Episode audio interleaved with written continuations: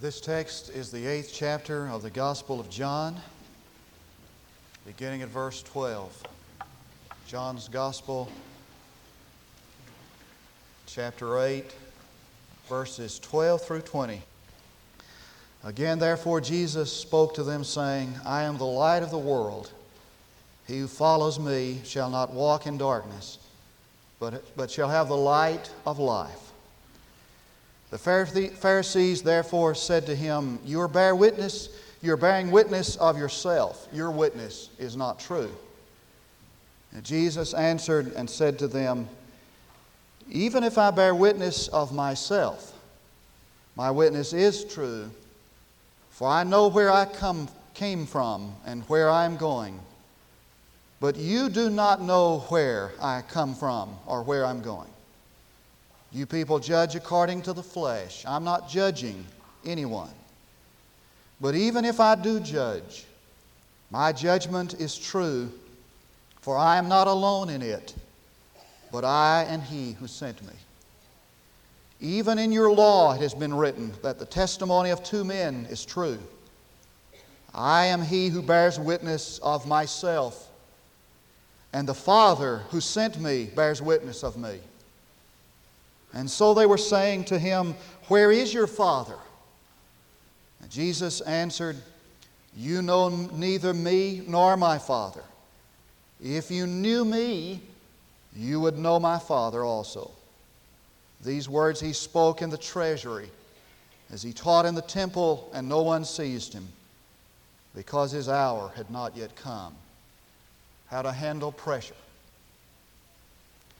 Someone was talking with Harry Truman one time about the pressures of the presidency and that crusty old politician who always felt freedom to express how he felt expressed his philosophy concerning pressure and said, If you don't like the heat, get out of the kitchen.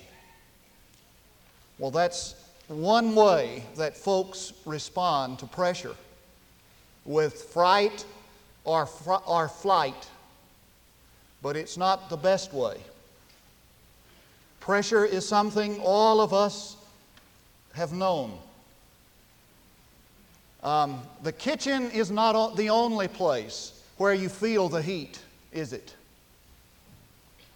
Pressures come from unfinished tasks, too much work to do, the demands of other people upon you images that we feel challenged to, to, to meet, images that we have of ourselves, and images that other people have of us. We feel a disparity between what we want out of life and what we feel life is extracting from us. Deadlines and ambition and competition all add to pressure. Each of us has felt it.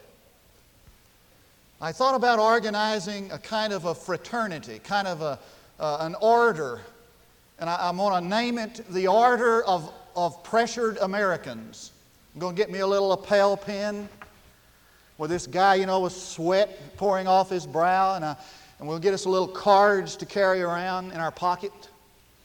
I bet you could be a, a member, a char- charter member of the Order of Pressured Americans. Uh, let's see if you qualify. Do you usually plan more for a day than is humanly possible to accomplish? Are you disappointed with yourself and self condemnatory when you don't accomplish all you've planned? Are you driven, ever driven by ego needs to take on more than you can handle? Do you take worries to bed with you at night? Do you feel tired just thinking about all you have to do? Have you ever felt your life was out of control? Are you ever tied in knots emotionally? Do you lose your temper with little cause? Ever fly off the handle at people? Then I'm telling you, if you can answer yes to one of these, you can be a member of the order. But I'm not going to spend time this morning trying to identify and define pressure points or convince you that you have pressure. What I want to do is try to answer the question how to handle it, how to live with pressure. The best suggestion comes out of a conversation that Jesus had with the Pharisees. It might surprise some of you that the best advice we have on how to handle life's pressures comes from a man who lived 2,000 years ago. And some of you might be tempted to ask, what on earth does he know about pressure?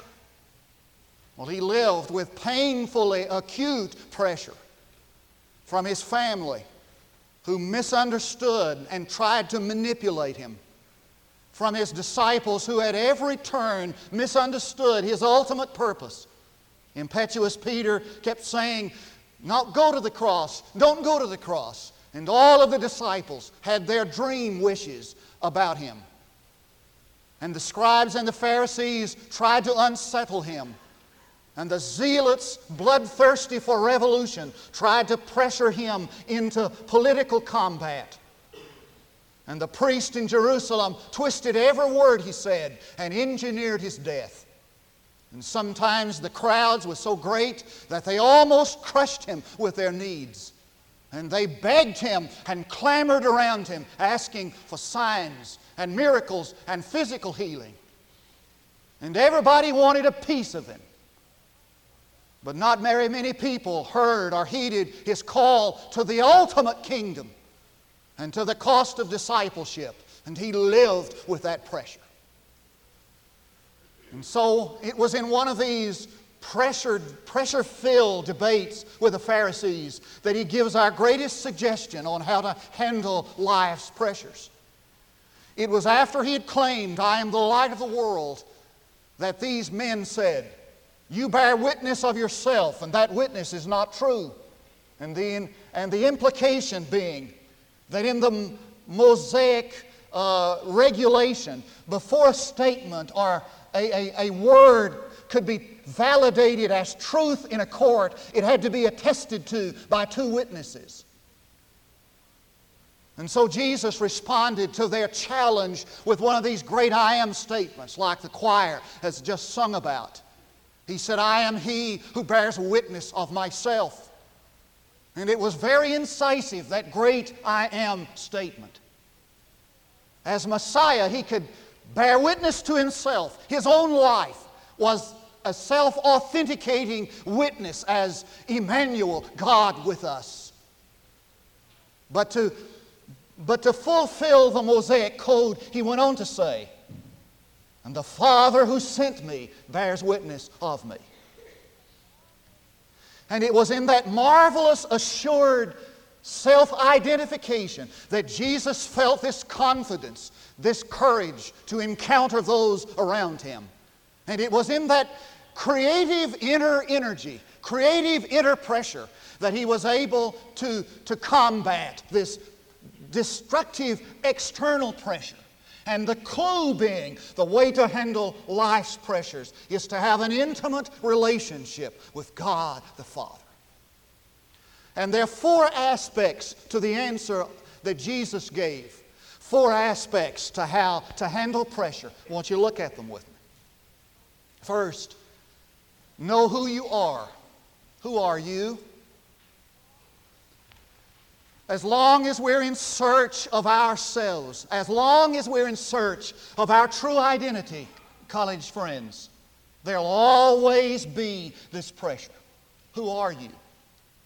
Sometimes when I go off on a retreat or I work with small groups, I'll ask this question, give 10 answers to the question, Who are you? And invariably, I get answers like this I'm a housewife, female, mother, and teacher. Or I'm a male, father, uh, husband, um, uh, businessman, preacher. But if our own self identity doesn't go beyond the classification of our sex and status and profession, we'll always live under this debilitating pressure. Because we are in search of ourselves, oftentimes causes us to imitate people around us. That's where peer pressure comes in. That's where this, this squeezing into a mold that Paul talks about comes in. As long as we're in search of ourselves, we tend to imitate other people. Like a b- little boy mimicking his favorite baseball player. He wears his hat and he swings the bat just like Johnny Bench. And so we paste on these bits and pieces of other people's lives onto ours. And that's not altogether wrong. But the tragedy is we never find ourselves our true identity. Like the man of whom it was said, he came into the world an original and he left a copy. And because we're in search of ourselves, always in search of our true identity, it causes us to look for our identity in our profession or our position. And so someone had on his gravestone, he was born a human being and he died a grocer. And I'm not knocking grocers. What I am saying is that as long as we're in search of our identity, we're inclined to find that identity in some position or profession. And there's pressure in that. In order to handle pressure, you have to find out who you are. And the way you find out who you are, listen, is to find out whose you are. Gordon Clinard said, told about a man, young man who rebelled against his father and mother. One, one night went out and got drunk. He was in an automobile accident. He, he suffered from amnesia, couldn't remember. I know you know the meaning of amnesia, but I just want to throw it. He couldn't remember his name. And so he languished in the hospital for weeks and he wondered who he was. He wondered if he had a name. And finally, he began to wonder if he was worth having a name because he didn't know who he was. Clinard said one day a stranger came with a nurse and stood in the door of the hospital room, and his eyes brimmed with tears, and he said, It is him. It's he. I found him, he said. Thank God the search is over. And he went into his to the, to the patient, he said, You're my brother.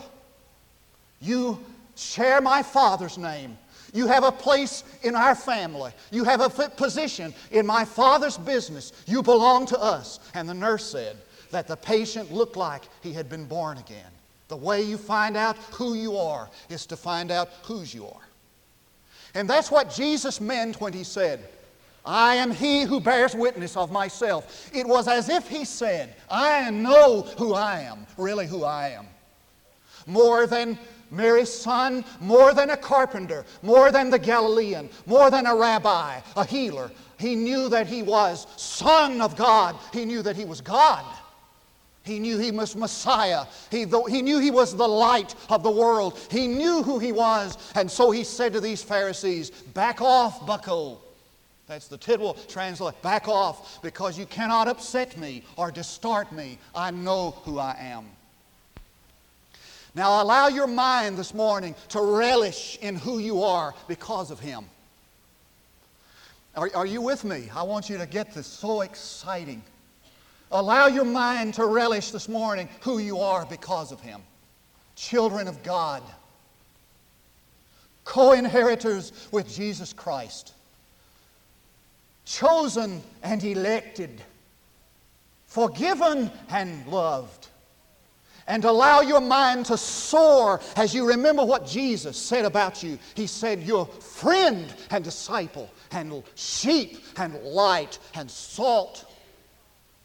Created in the image of God with a nature like His, He has set eternity in our heart. And you know what that means? It means that most of our problems are not because we think too highly of ourselves. Most of our problems are because we actually think too little of ourselves. For would a person really do these petty things to himself and to others if he really realized who he was? And so Jesus told the parable about the boy who came to his father and said, I want what's mine. I can hear the conversation. Dad, I'm going to split. I'm going to cut out on this. I'm tired of the, re- the limitations, the restrictions. I want out. And so the father, in- encouraging the son, uh, pleading with the son, entreating the son, said, Oh, son, the only limitation I put on you is the limitation of love. But I want to be free. Oh, son, there is no freedom like the freedom of my love. But I want out of here. I'm leaving. And so the time came for the son to go. And the father said, perhaps as the son started out the door, Son, remember who you are. And as he started out the gate, the father may have called, Son, remember whose you are. And in the far country, he wasted his substance in riotous living. And in the hog pen, the scripture says that he came to himself. I love that. I love it. He came to himself. For there in the far country, away from the Father, he wasn't himself, not his true self. And so he came to himself and said, What's the Son of my Father doing here? And he went home. When you come to yourself, your true self, then and only then are you free to say, I'm the child of God. He guides my life. And there's liberation from bondage, there's freedom from pressure. Secondly, we must decide whom we shall please. Now, for Jesus, it wasn't any problem. He, he, said, he said, I am he who bears witness of myself. And then he said, and the Father who sent me bears witness of me. He lived his whole life for the Father. You see that? He lived his whole life for the Father. And because he lived his whole life in absolute dependence upon the Father and in the Father's plan, he, encounter, he could confront this pressure from without, from these people who wanted to make him into someone he was not called to be. He, he, could, he could combat that pressure. You see, his family came to him and they said, Jesus, come on home. You've got a responsibility, after all, to your mother, and she's about to go crazy worrying about you. And his disciples said to him, Now, Jesus, not the cross, We've got another plan. This is our plan. And the crowds that gathered around him began to shout, Bread King, we want you, Bread King, we want you, Bread King. But Jesus never felt pressure at all from that. You know why? Because he had already decided that he was there only to please the Father. And he said it. He said, I do only those things that please him. And I want to invite you, young people, I want to invite you, adults, to join that great procession of people who have placed Jesus Christ first in their life and have found freedom over the pressure of conformity. Lloyd Ogilvie said that one day he was really busy and involved in his work and writing. And, and, so he just told his secretary, he said, Alice, I just want to tell you how much I appreciate all the work you do here for me. And you're just extra special. And he said, Alice said, in deepest respect, Pastor, I'm not here to please you. I'm here working for the Lord. I'm here on orders from the Lord. And Lloyd Ogilvie continued when he said, Alice didn't feel any pressure to please me. She was working for Christ. She was playing her part of life on the stage of life for Him. I hope I can convince you somehow, or the Holy Spirit can, that until Christ is securely in charge of our lives, we're always going to be vulnerable to pressure. Our insecurities will demand it, wanting to be approved by people wanting to be loved and accepted by people will drive us to conform to be what they want us to be rather than what He wants us to be. And so we have to make our decision. We may have to make our mind, our settle, settle the issue. I'm here to please Him first. No, decide whom you're, who you're going to please. Third, after you discover who you are, and you determine whom you will please, then you can know what you're to do. I was reading the editorial page of the Dallas Morning News last week, and I was, uh, there was an article in there, a piece in there by a syndicated writer, writing about the downing of the, of the, uh, air, of the Korean airline under the title Flight to Nowhere. And in this um, editorial, she, she talked about that just a few months ago, she herself was on a flight from Seoul, Korea to Tokyo to Honolulu.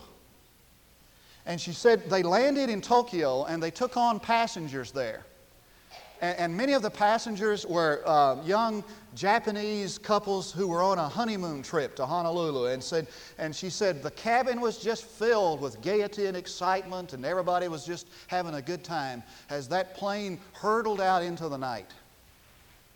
And she said they flew for about an hour. Then the pilot came on and said, We regret to inform you that we have lost our navigation equipment and we're going to turn back and try to land. And she said, instantly, the mood of that cabin changed. She said you could cut the tension, the anxiety, the fear with a knife. She said, I overheard two stewardesses talking in the bay. I can't believe this. I just can't believe it. And she said, I watched as one steward went over at the back of the plane, bowed his head, and began to pray. And she said, I knew we were in big trouble. And she said, young brides begin to sob and to weep, and, and, and young husbands, new husbands, tried to console them in a kind of a, a, a nervous way. And she said, as we flew back into the night, there was absolute deathly silence, except for the sobs and the terror. Well, to make a long story, short, they made it. And the next morning, they, they got them out of the hotels and they put them back on the plane and they thrust out into the airway again. And she said, as we were flying along, I, asked, I identified myself as a writer to the steward. I asked him about the night before. He said, literally, he said, we were literally flying the wrong direction over the Pacific Ocean. And he said, if we had kept on flying, he said, we would have flown until we'd run out of fuel. But he said, the navigator, just by chance, just by chance, noticed that the wind speed and the wind direction was wrong according to their navigation equipment and figured it out. And he said, if it hadn't been for that, we would have flown until we perished on a flight to nowhere. And then this columnist wrote this sentence. Hear this, she said. It sure is easy to go astray when you're trying to find your way across a thousand miles. And I want to add something to that, you know, just kind of add a little, little addendum to that. And there is no pressure like the pressure of hurtling out through life and not knowing where you're going. No pressure like that. Now, Jesus said, I know who I am and where I came from. Therefore, I know what I'm to do. And that's always the result of discovering that true person who lives inside of you. Notice his bold assertion. He said, I know where I came from and I know where I'm going, so that everything he did was consistent with his purpose on the cross. And we're told that near the end of his ministry, he set his face toward Jerusalem. But his heart had already been set there. He had already decided who he was going to please. And therefore, he decided what he was going to do. He was going to do what the Father wanted him to do. And in the 13th chapter of John, there is that marvelous scene where it says that Jesus washed the feet of the disciples. And the scripture says, John says, Jesus, knowing that the Father had placed all things in his hand, knowing he, that he came from God and that he was going to God, he took a towel and washed their feet. What a word! It wasn't in his forgetfulness that he, and that he forgot who he was, that he bowed down and washed their feet, but in the full consciousness of it, it wasn't that he forgot he was God and started acting like a servant. It was that he knew he was God and he wanted to act like him, that he bowed down and ministered. And notice the progression. Notice the progression. He did what he did because he knew where he came from and he knew where he was going. He wasn't lost. And that makes all the difference in the world, my friend. For when we know we came from God and we're returning to Him, it puts our pressures in a new perspective. I can promise you that. Nobody has pressure, more pressure than a preacher. When our destiny and our destination is settled, we can relax and enjoy life. It means that we can begin to work out of His agenda, not somebody else's. And I was reading recently that Jesus, near the end of his ministry, said, I have finished my work. Oh, what a word. I finished my work. Now, there were thousands of people who had not been healed, and there were millions of people who had not yet heard. And he said, I finished my work. What did he mean? He meant he had come to do what God had wanted him to do, and he did it, and it was over. There's no pressure in that.